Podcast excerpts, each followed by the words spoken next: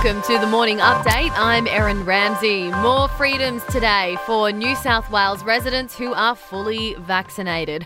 Hospitality venues can welcome more customers, dancing and standing while drinking is allowed, and outdoor event and entertainment spaces can operate at 100% capacity. The state is predicted to hit 90% of full vaccinations in the coming days. Suzanne Pearce from New South Wales Health says the strong vaccine uptake has taken the pressure off the state's hospital system. It is really beyond our wildest dreams that we got there and got there so soon. Uh, but it's not over, and those who haven't yet taken the opportunity to be vaccinated, please do come forward. A Queensland woman has been revealed as patient zero in the Northern Territory's COVID outbreak.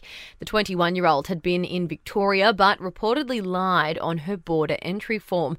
The Northern Territory's Chief Minister Michael Gunner says police have finally gotten to the bottom of the matter. There's been issued an infringement notice following five hours of interviews with detectives. We now know that before arriving in Darwin, she spent time in Melbourne, which is almost certainly where she contracted the virus. Police are investigating if a candle was to blame for a fire near Byron Bay in New South Wales that claimed the lives of twin four year old girls.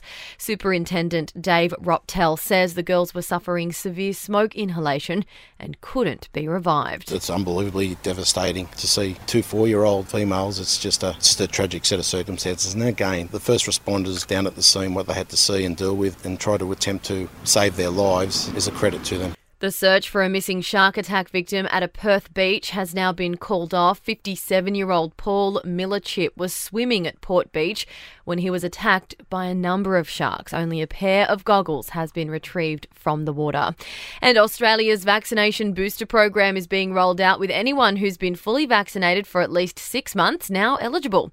Pfizer, AstraZeneca, and Moderna vaccine boosters are now available at GPs and pharmacies right across the country. To sport at the T20 World Cup, Pakistan has beaten Scotland by 72 runs, while New Zealand are the fourth and final team to qualify for the semis. After starting seventh on the grid at the Mexican Grand Prix, Australia's Daniel Ricciardo experienced a major knockback in the first lap. Ricciardo involved in a clash with Valtteri Bottas, who was also bumped down after starting first. And the Wallabies' five game winning streak has come to an end at the hands of Scotland, the Australians losing 15 to 13 in their test at Murrayfield. In entertainment, the Block Fans vs. Faves finale aired last night. All Stars, Mitch and Mark took out the win, earning almost $650,000 profit from the sale of their house, plus an extra $100,000 for coming first. Their home went under the hammer for more than $4 million.